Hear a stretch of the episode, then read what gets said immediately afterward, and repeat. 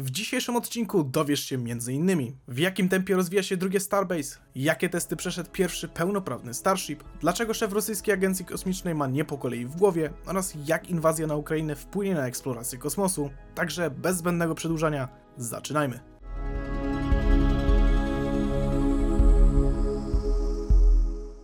Klasycznie już nasze podsumowanie wiadomości rozpoczynamy od przeglądu postępów prac nad shipami. Na pierwszy ogień idzie Ship 21, który niestety pomimo ukończenia całej sekcji zbiornikowej dalej stoi w placówce produkcyjnej i na razie nigdzie się nie wybiera, lecz niestety nawet gdyby się ruszył, to jego miejscem docelowym najprawdopodobniej byłoby złomowisko, ponieważ jego nosek został przekazany do Shipa 22. Oznacza to, że technicznie rzecz biorąc S22 moglibyśmy nadać numer 21,5. W przypadku tego prototypu rozwój wyprzedził S21, gdy 14 lutego jego sekcja zbiornikowa przejechała z Midbaya do Highbaya, gdzie jeszcze tego samego dnia została ona połączona z wcześniej wspomnianym noskiem. Długo zastanawialiśmy się, po co zbudowano ten prototyp, skoro w produkcji są już nowsze wersje Shipa, ale na odpowiedź nie przyszło nam czekać zbyt długo, gdyż 20 lutego prototyp ten udał się na wystawę, zwaną ogródkiem Starshipowym. Wraz z SN15, SN16 oraz B5 prototypy te naprawdę prezentują się zjawiskowo, aż ciężko pojąć, że wszystko to powstało w przeciągu zaledwie kilku miesięcy. Rzućmy teraz okiem na Shipa nowej generacji, czyli S24. W przypadku tego prototypu 17 lutego przeprowadzono test integracji w postaci umieszczenia dolnej sekcji zbiornikowej Shipa na szczycie górnej sekcji boostera 8.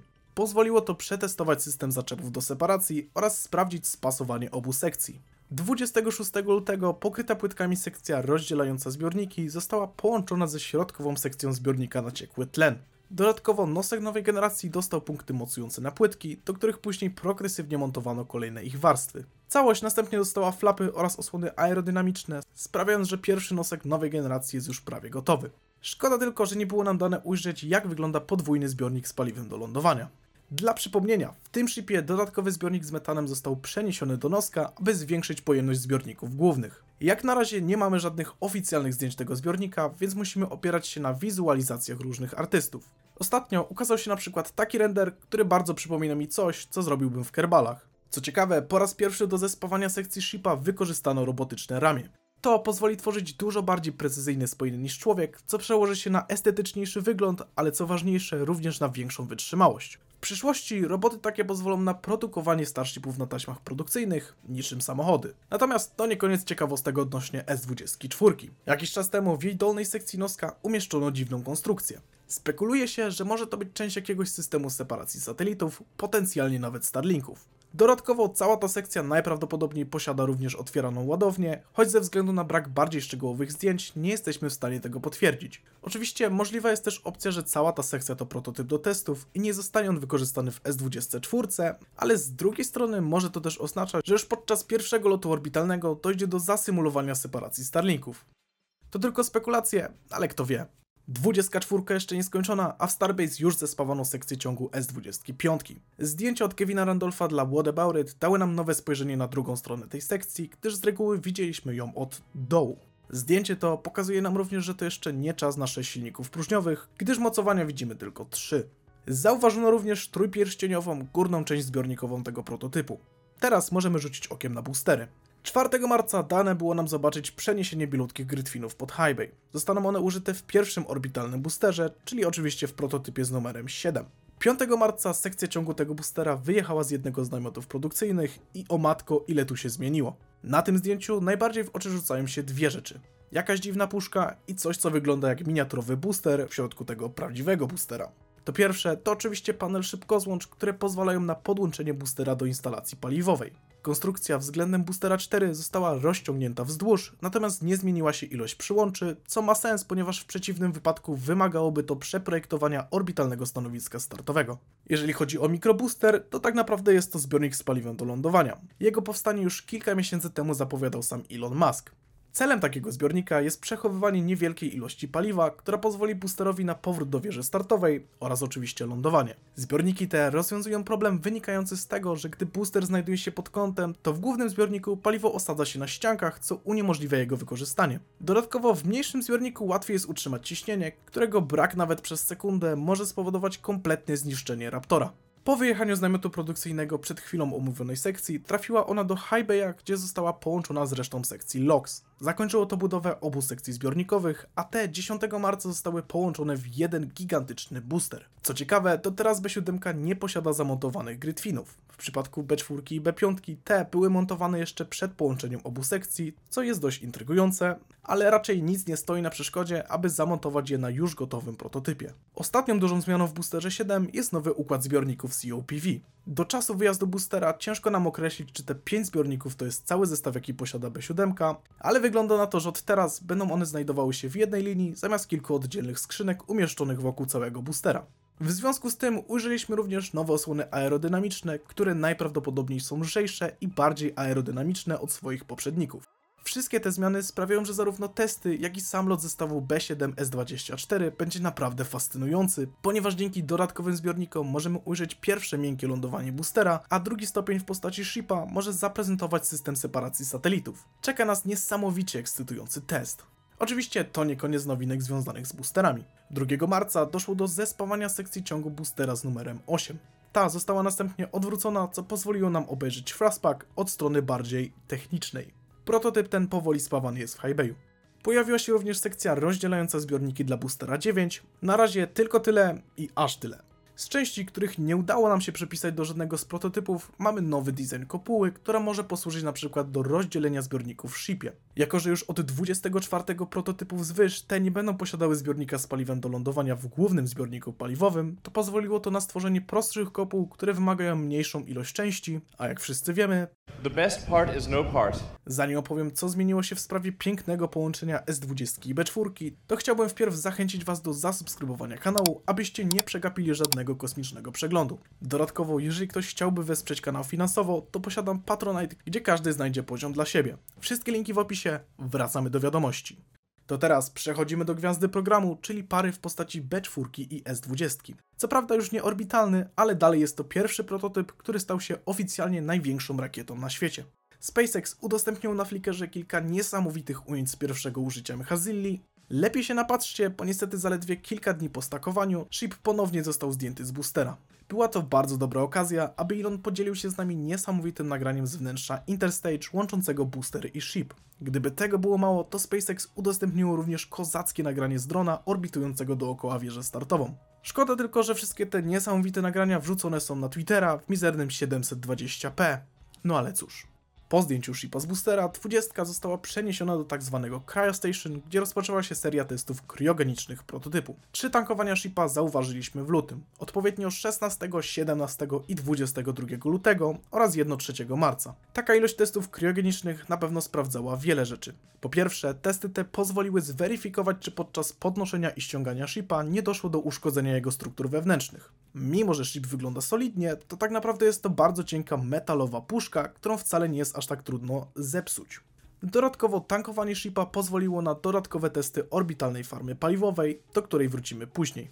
Jeżeli o booster chodzi, to ten przeszedł dwa testy kryogeniczne. Jeden 18 lutego, a kolejny 2 marca. Kto by pomyślał, że oszoroniona po brzegi puszka może wyglądać tak zjawiskowo. Przez kilka następnych dni w temacie boostera zapadła cisza, aż do 12 marca, gdzie po raz pierwszy zaobserwowaliśmy obrócenie się jednego z grytwinów. Dla przypomnienia, booster posiada takie cztery i podobnie jak w Falconie 9 służą one do sterowania prototypem w grubszych warstwach atmosfery, gdzie silniczki korekcyjne są praktycznie bezużyteczne. Natomiast w przeciwieństwie do Falcona 9, Grytwiny Starshipa mogą poruszać się tylko w jednej osi i nie są one składane, ponieważ opór stawiany przez nie podczas startu jest praktycznie znikomy, a pozwala to zaoszczędzić na specjalnym mechanizmie, co jednocześnie pozwoli wynieść większą masę. 14 marca Ship-20 powrócił między ramiona Mechazilli, a te wczepiły się w jego porty mocujące. Tak oto następnego dnia, chwilę po północy doszło do kolejnego podniesienia S-20. Tym razem od uniesienia się prototypu do postawienia go na boosterze minęła niespełna godzina, co jest naprawdę imponującym wynikiem. Pomyślcie, w godzinę to monstrum z ziemi znalazło się na boosterze. Kolejną godzinę później ramię do tankowania zostało przytwierdzone do panelu szybko złącz shipa.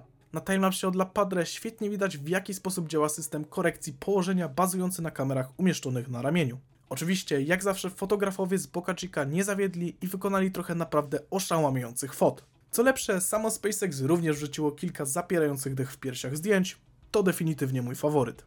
Jeżeli ktoś ma spostrzegawcze oko, to pewnie zauważył, że coś na tym zdjęciu nie gra. Jeżeli brakuje Wam tutaj ramion stabilizujących booster, to gratulacje. Tak się składa, że 10 marca pierwsze z nich zostało zdemontowane, aby następnego dnia drugie poszło w ślady tego pierwszego. Dlaczego? Ciężko stwierdzić. Może podczas pierwszego stakowania doszło do ich uszkodzenia, może okazało się, że mają jakąś wadę konstrukcyjną, lub może są one po prostu kompletnie zbędne, choć to raczej mało prawdopodobne, patrząc na to, że aktualnie ship cały czas jest trzymany przez ramiona Mechazilli.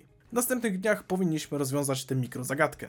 13 lutego zauważono pierwszą cysternę z metanem, która zatankowała orbitalną farmę paliwową. W poprzednich miesiącach widzieliśmy dziesiątki, a może nawet setki cystern z ciekłym azotem oraz ciekłym tlenem, ale ciekły metan to zupełna nowość w orbitalnej sekcji Starbase. Oznacza to, że od teraz możemy spodziewać się bardziej poważnych testów, takich jak pełnych WDR-ów czy static fire całego Starshipa.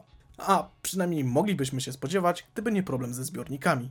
Dogłębniej tłumaczyłem to kilka odcinków wstecz, ale w skrócie początkowo orbitalna farma paliwowa miała składać się z 8 zbiorników GSE. Trzech na ciekłych tlen, dwóch na ciekły azot, jednego na wodę oraz dwóch na ciekły metan. W rzeczywistości jednak okazało się, że te ostatnie nie spełniają wytycznych wyznaczonych przez teksańską komisję kolejową. Nie pytajcie mnie dlaczego to oni akurat się tym zajmują.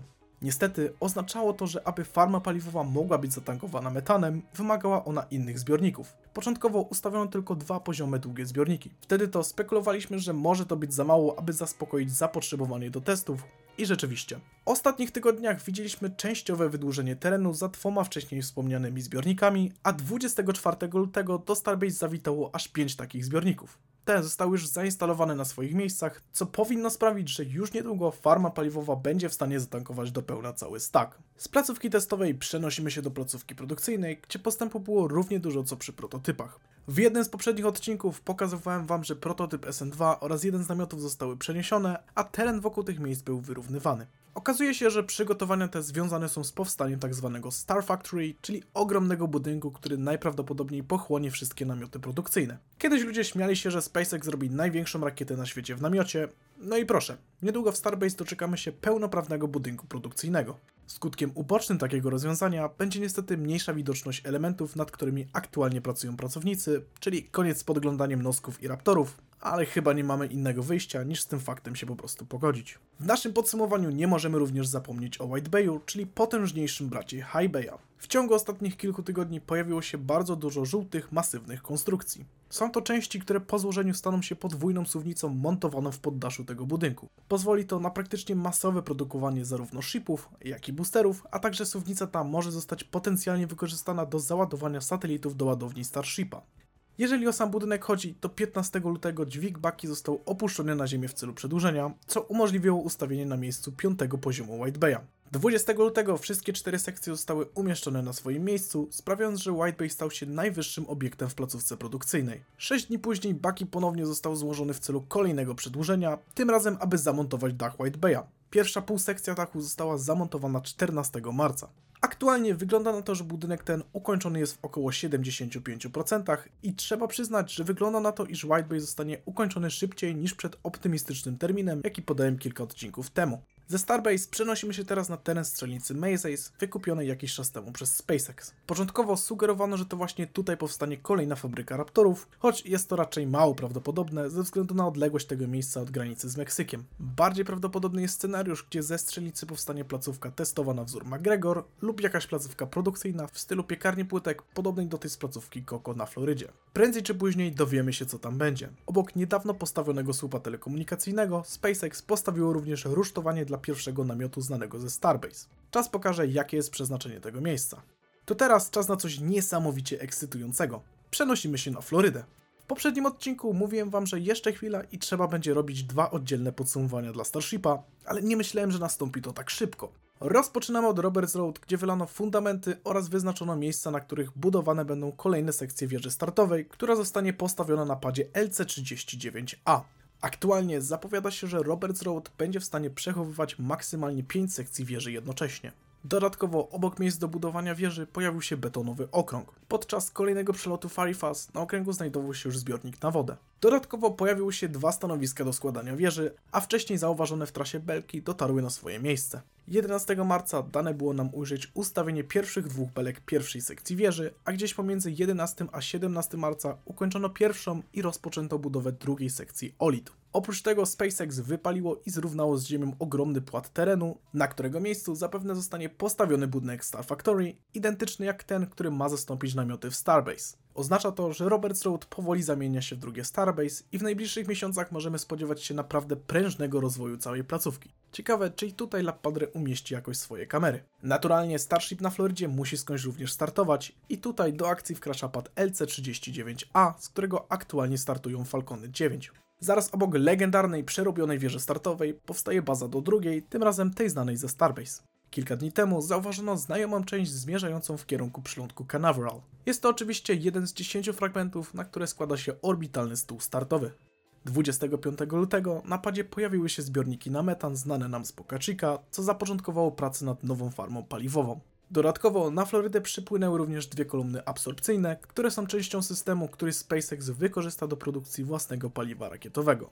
Z innych starshipowych wiadomości mamy wypłynięcie barki Deimos z portu Brownsville. Oj, przepraszam, nie to zdjęcie. Niektórym zdarza się to mylić. 28 lutego jedna z dwóch platform wiertniczych zakupionych przez SpaceX opuściła port Brownsville i udała się do portu Pascagoula zlokalizowanego w Mississippi. To najprawdopodobniej tutaj Deimos zostanie obrany ze zbędnego sprzętu, a na jego pokładzie rozpocznie się budowa farmy paliwowej oraz oczywiście kolejnej wieży startowej. Według Maska jedna z barek powinna być gotowa do użytku już w tym roku i to właśnie na tej barce spodziewałbym się pierwszej próby złapania boostera przy pomocy wieży. Espadre podsunął Maskowi pomysł, aby umieścić Starshipa w jakimś publicznie dostępnym miejscu niedaleko Starbase. Elon odpisał, że bez problemu może wysłać prototyp na wystawę. W odpowiedzi zarząd lotniska Brownsville zaproponował, że to właśnie tam można by go ustawić, zwłaszcza, że totalnie przypadkowo ulica obok lotniska nazwana jest ulicą Starshipową. W jaki dokładnie sposób ship zostanie dostarczony do portu lotniczego, jeszcze nie wiadomo, ale teoretycznie można by go po prostu przewieźć w taki sam sposób, w jaki przewożono prototypy z placówki produkcyjnej do placówki testowej. Co ciekawe, 17 marca na lotnisko przywieziono górnego flapa, który kiedyś należał do legendarnego prototypu, jakim była SN8. Tylko czekaj na czasy, gdy każdy w ogródku będzie miał swojego prywatnego Starshipa. Jakiś czas temu na serwery NASA wrzucono prezentację programu Artemis, która najprawdopodobniej została pokazana na tegorocznej konferencji IEEE. W prezentacji tej nie ma zbyt dużo informacji, natomiast pojawiło się tam kilka naprawdę interesujących grafik oraz zdjęć. Po pierwsze, udostępniono zaktualizowany schemat misji Artemis 3, która jako pierwsza ma zabrać ludzi z powrotem na srebrny glob. Na grafice widzimy po pierwsze Starshipa w wersji tankowej, który ma służyć wyłącznie do składowania paliwa na orbicie, cztery zwykłe Starshipy, dla których wreszcie zaktualizowano modele oraz jeden zaktualizowany model lunarnego Starshipa, znany również jako lądownik HLS. Ten ostatni jest o tyle ciekawy, że nie posiada on paneli fotowoltaicznych ani osłon na nogi do lądowania w przeciwieństwie do poprzednich renderów. Oczywiście możliwe, że wynika to tylko z braku dbałości o szczegóły, bo tych bardzo często na grafikach NASA brakuje. Plan misji potwierdza to, co mówił Musk, że aby zatankować lądownik księżycowy potrzeba tylko 4 startów Starshipa, a nie 16 jak głosiło Blue Origin w swojej propagandowej grafice. Na kolejnym slajdzie widzimy jedne z pierwszych zdjęć Starshipowej windy, która pozwoli przedostać się astronautom na powierzchnię Księżyca. Jakość tych zdjęć jest jaka jest, ale możemy na nich zauważyć coś w stylu plecaków podtrzymujących życie oraz skafander XMU, który NASA prezentowała kilka lat temu, choć tym razem w kolorze białym. Na slajdzie znajduje się również zdjęcie makiety śluzy powietrznej, ale z tego co wiemy, to pochodzi ona z lądownika Blue Origin, a nie SpaceX, co wyjaśnia czemu jest tam tak ciasno. Oczywiście zdjęcia te na pewno są już dość przestarzałe i zarówno winda, jak i reszta wnętrza Starshipa powinna być już na dość zaawansowanym poziomie. Na koniec tej jakże długiej sekcji Starshipowej warto wspomnieć o FAA. Prace nad ukończeniem oceny środowiskowej dla Starbase ciągle trwają. Początkowo ta miała zostać wydana w ostatni dzień roku 2021, ale prośba Maska o jak najwięcej komentarzy przerosła oczekiwania wszystkich i sprawiła, że termin końcowy przesunął się na 28 marca. Kilka dni temu ukończony miał być punkt związany z sekcją 106 oraz punkt związany z gatunkami zagrożonymi wyginięciem. Daty zakończenia tych punktów zostały niestety również przesunięte na 28 marca, co dobrze nie wróży. Najprawdopodobniej możemy spodziewać się kolejnego przesunięcia o miesiąc lub dwa. Wiadomości nie starshipowe zaczynamy jak zawsze od SpaceX. 14 marca 2022 roku firma Ilona Muska obchodziła swoje 20-lecie. Z tej okazji na Twitterze SpaceX pojawiło się wideo upamiętniające wszystkie najważniejsze osiągnięcia tej firmy, a tych trochę było. Nie mogę się doczekać, aby zobaczyć, co SpaceX osiągnie w ciągu kolejnych dwóch dekad. Pamiętacie pierwszą w pełni komercyjną wycieczkę na orbitę, jaką było Inspiration 4? Jared Isaacman, czyli sponsor całego przedsięwzięcia, stwierdził, że jeden lat w kosmos mu nie wystarczył i razem ze SpaceX zaplanował kolejną misję, a tak właściwie to całą ich serię. Program Polaris ma składać się z trzech bardzo ambitnych misji. Pierwszą z nich będzie Polaris Dawn, która zabierze czworo astronautów, w tym samego Isaaca, na najwyższą w historii orbitę ziemską. Aktualnie rekord to apogeum o wysokości 1373 km ustanowiony przez Gemini 11. Gdy astronauci będą znajdowali się na wysokości około 500 km, dokonają kolejnego przełomu w historii lotów komercyjnych w postaci pierwszego komercyjnego spaceru kosmicznego. Aktualne skafandry znajdujące się na wyposażeniu Dragona zostaną ulepszone, aby móc posłużyć jako skafandry EVA. Zastanawialiśmy się, w jaki sposób do Dragona zostanie przymocowana śluza powietrzna, ale okazuje się, że spacer zostanie przeprowadzony w stylu misji Gemini, gdzie wszyscy uczestnicy ubiorą skafandry, a następnie wnętrze kapsuły zostanie wystawione na działanie próżni. Po powrocie astronauty do kapsuły ciśnienie zostanie ponownie podniesione do bezpiecznego poziomu.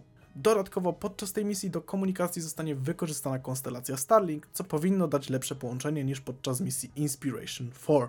Misja ta brzmi bardzo ambitnie i niebezpiecznie, ale na pewno będzie bardzo rewolucyjna dla prywatnej eksploracji kosmosu, natomiast to nic w porównaniu z tym, co może nas czekać w kolejnych misjach. Nie znamy na razie szczegółów, ale wiemy, że misja druga również odbędzie się przy pomocy Falcona 9 i kapsuły Dragon, a w niektórych wywiadach Jared sugerował, że wykorzystany zostanie również Starship, co może oznaczać dokowanie Dragona do Starshipa na orbicie. Misja trzecia ma być pierwszym załogowym lotem Starshipa, co jest dość zaskakujące patrząc na to, że przecież miała być nią misja Dear Moon opłacona przez Yusaku Miezałę. Oczywiście również i tym razem całość oparta jest o wpłacanie dotacji na szpital dziecięcy St. Jude. Dajcie znać, czy chcecie oddzielny odcinek o tym programie. Podejrzewam, że Jared i SpaceX jeszcze nie raz namieszają w świecie astronautyki. Wracając do spraw bardziej przyziemnych. SpaceX jest na dobrej drodze do osiągnięcia zamierzonego celu w postaci 50 startów Falcona 9 w roku 2022. W ostatnim miesiącu byliśmy świadkami aż czterech misji Starlink. Pierwsza z nich, oznaczona jako Starlink 4.8, odbyła się 21 lutego. Podczas tej misji booster B1058 odbył swój 11 lot, jednocześnie wynosząc 46 satelitów Starlink. Booster bezpiecznie wylądował na barce A Shortfall of Gravitas. Następny w kolejce był Starlink 4.11, gdzie B1063 zabrał ze sobą 50 satelitów, a następnie wylądował na barce Of Course I Still Love You. Dalej, 4 marca odbył się Starlink 4.9, podczas którego B1060 wyniósł 47 Starlinków i wylądował na Just Read the Instructions. A na koniec 9 marca booster B1052 wyniósł na orbitę 49 satelitów, a następnie bezpiecznie wylądował na barce A Shortfall of Gravitas. Bardzo dużo Starlinków. Agencja kosmiczna NASA rozszerzyła kontrakt SpaceX na dowożenie kolejnych astronautów na Międzynarodową Stację Kosmiczną w ramach programu Commercial Crew. 3,5 miliarda dolarów wpłynie na konto firmy, aby ta mogła zrealizować misje Crew 7, 8 oraz 9, a patrząc na ostatnią sytuację polityczną na ISS, może się okazać, że tego typu misji będzie więcej. Po tylu latach polegania na Roskosmosie, NASA musi być naprawdę wdzięczna, że pojawił się taki gracz jak SpaceX, gdyby jeszcze tylko Starliner tak dobrze działał. No właśnie, czas teraz przejść do mniej wesołego tematu, jakim niewątpliwie jest inwazja Rosji na Ukrainę. Normalnie starałbym się w tego typu sytuacji pozostać bezstronnym, ale jakby nie patrzeć, dotyczy ona też po części nas, Polaków, więc na pewno w swojej ocenie będę bardziej przychylny stronie ukraińskiej. Według COO SpaceX Gwen Shotwell, firma Maska od prawie dwóch miesięcy pracowała nad uruchomieniem usługi Starlink, między innymi na Ukrainie. Praktycznie jedyne czego im brakowało to zgoda od ukraińskiego rządu te jak kilka dni temu Musk otrzymał, a przynajmniej tak można interpretować tweet wiceministra Ukrainy Mikaliu Fedrowa, który 26 lutego zapytał Ilona, czy ten mógłby zadziałać coś w temacie wojny. Jeszcze tego samego dnia Musk odpisał, że Starlink jest już aktywny na terenie całej Ukrainy, a dodatkowo posłali oni terminale tym, którzy najbardziej ich potrzebują. Jak na razie widzieliśmy trzy ciężarówki zapełnione paletami z terminalami Starlink. Pewnie jest ich więcej, natomiast wychodzi na to, że zostały one sfinansowane przez polską spółkę Orlen, więc chyba Polska górą. Dodatkowo z tego co wiemy, to na całym terenie Ukrainy internet ze Starlinków jest aktualnie kompletnie darmowy. Co lepsze, specjalnie dla tego rejonu aktywowano eksperymentalne funkcje, takie jak tryb niskiego zużycia mocy, co pozwala zasilić talerz z zapalniczki samochodowej oraz włączono możliwość używania Starlinka w czasie jazdy, funkcja, którą Musk zapowiadał od wielu miesięcy oddzielnym twicie Elon wspomniał, że Rosjanie starali się zagłuszyć sygnał z terminali, ale szybka aktualizacja oprogramowania pozwoliła odeprzeć atak. Dodatkowo SpaceX zmieniło priorytet na cyberbezpieczeństwo oraz walkę z zakłócaniem sygnału, co może spowodować opóźnienia w pracach nad Starshipem i drugą generacją Starlinków.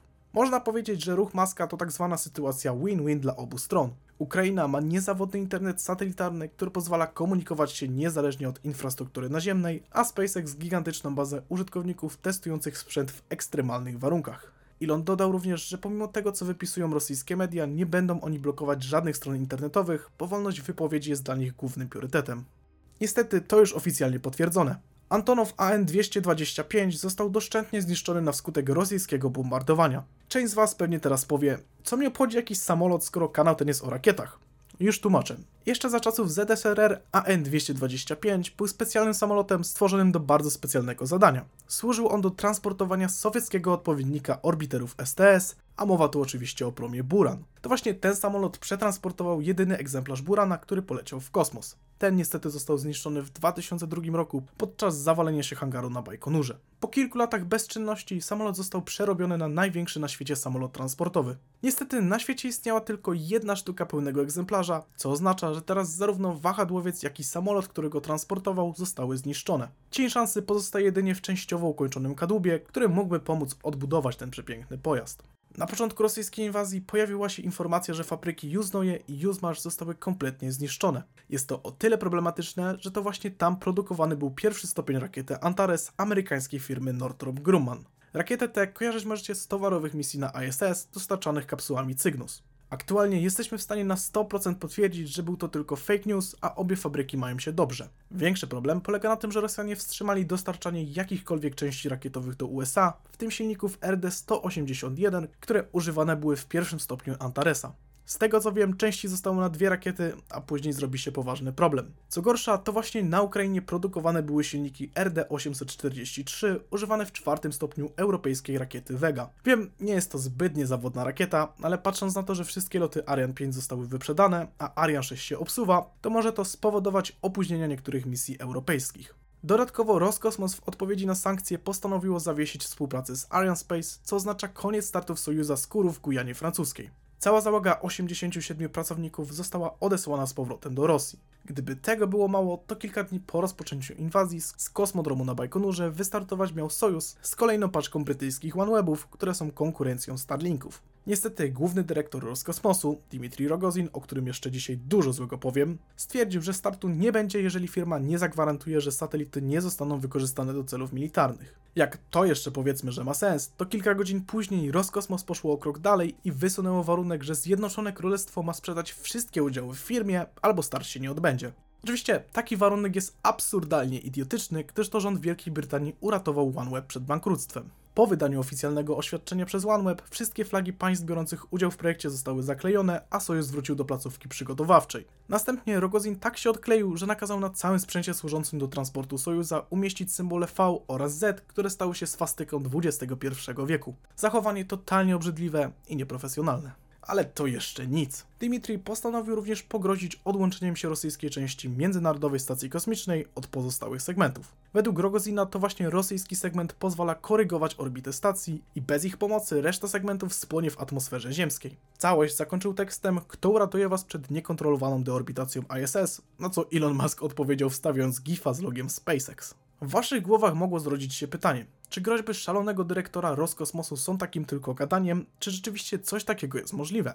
Technicznie rzecz biorąc, dałoby się odłączyć segment rosyjski od reszty stacji. Problem w tym świetnym planie Rogozina jest tylko taki, że byłby to totalny strzał w stopę.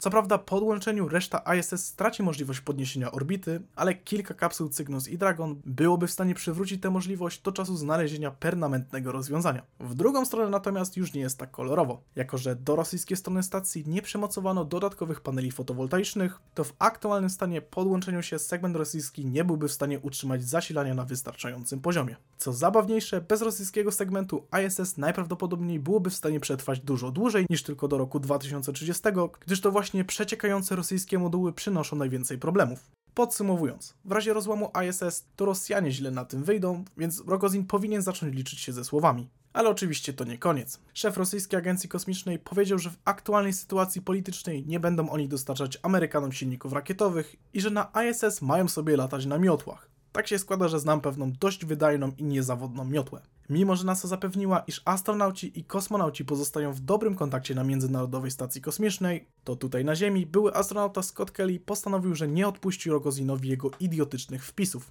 Tak oto na tweet o zaklejonych flagach Kelly odpowiedział, że bez tych flag rosyjski program kosmiczny zostanie zniszczony, a Rogozin będzie mógł sobie znaleźć robotę w McDonaldzie, o ile ten dalej będzie w Rosji dostępny. Spoiler, nie jest, ale może wujkowani go przyjmą. W odpowiedzi Dimitri napisał, i tu cytat, że Kelly ma się odwalić, bo inaczej będzie on jednym z powodów śmierci ISS. Drama zakończyła się na tym, że Rogozin zablokował astronautę na Twitterze, a Scott odesłał do Rosji swój medal, który otrzymał kilka lat temu od prezydenta Miedwiediewa. Naprawdę dziwnych czasach przyszło nam żyć. Również Europejska Agencja Kosmiczna postanowiła zawiesić współpracę z Roskosmosem, co sprawiło, że wysłanie marsjańskiego łazika ExoMars również zostało wstrzymane. Łazik miał wystartować już w tym roku, z tym, że platforma, na której miał lądować, miała być zaprojektowana i zbudowana przez Rosjan. Niestety, w związku z aktualną sytuacją na Ukrainie, nie ma ani lądownika, ani rakiety, która mogłaby wysłać całą misję. Musimy niestety czekać na rozwój sytuacji. Co by nie było tylko o wojnie, to przegląd kończymy dwoma lotami od jednej z najbardziej memicznych firm kosmicznych, czyli oczywiście od Astry. Dla przypomnienia, 10 lutego odbył się debiutowy lot Rocket 3.3 spada SLC-46 na Florydzie. Niestety podczas lotu nie doszło do poprawnego rozseparowania owiewek, a drugi stopień rakiety wpadł w niekontrolowany obrót. Po przeprowadzeniu oficjalnego śledztwa poznaliśmy dość ważne szczegóły tego lotu. Okazuje się, że owiewka nie otwarła się z powodu źle narysowanego rysunku. Nie żartuję. Jeden z inżynierów przypadkowo źle zaznaczył kolejność, w jakiej zwalniane mają być zaczepy owiewki i zaczepy zwolniono w kolejności 1, 2, 3 i 5, co sprawiło, że komputer myślał, że zakończono separację, pomijając zaczep czwarty. Jeżeli chodzi o niekontrolowany obrót drugiego stopnia, to problem wystąpił z utratą pakietów danych, co przez łańcuch wydarzeń sprawiło, że system kontroli ciągu również przestał reagować. Oznacza to, że nawet gdyby owiewka się rozseparowała, to misja i tak by się nie powiodła. Na całe szczęście udało się oba problemy rozwiązać i Astra była gotowa do kolejnego lotu. Ten odbył się zaledwie miesiąc i 5 dni później, czyli 15 marca, gdy z wyspy Kodiak na Alasce pofrunął rakiet 3-3 oznaczony jako LV0009. Tym razem wszystko wyglądało perfekcyjnie, aż do momentu separacji ładunku, gdzie nie było ani potwierdzenia wideo, ani potwierdzenia od kontroli lotów. Zaczęło nas to bardzo niepokoić, zwłaszcza, że akcje Astry dosłownie runęły w dół, ale na szczęście po godzinie ogłoszono, że separacja się powiodła. Najprawdopodobniej rakieta wykroczyła poza zasięg stacji bazowej i stąd brak wideo. Trzymajmy kciuki, że kolejne loty Rakiet 3.3 będą wyglądać tak jak ten. To wszystko, co przygotowałem dla Was w tym odcinku. Mam nadzieję, że jakoś dotrwaliście do końca. Jeżeli tak, to udostępnijcie go znajomym i napiszcie w komentarzu kocham Starshipa, a ja postaram się wrzucać filmy częściej. Jak zawsze podziękowania lecą dla wspierających, a zwłaszcza tych z poziomu Ziemia i wyżej, którzy pomimo mojej nieobecności nadal wspierają kanał, czyli dla użytkowników o nikach Fighter, Venomi, Tomasz Żorawik, Radan, Kamrat5, Zodiaczek, Anyone Nominal, Wojciech Radecki, Peter Pen, Maciek99, Bandit Gra, Jupiterski, Marcin Filsik, Paweł Szymanowicz, Suchy Travel, Techion, Tobiasz Markowicz, Rajwein, Szymon Jemielita, Michał Podskarbi, Easy Rider, Andrew SSD, Kajta55, Kacper K, Patryk Nowakowski, Mateusz Ruciński, Radek Pikulski, Wojciech Kaliciak, Piotr Gąsiorowski, Kamil Dziebiela, KJKJP, Grzegorz Jargas oraz Patryk Baszak. Jeszcze raz dzięki za wsparcie i widzimy się kiedyś. Trzymajcie się, cześć!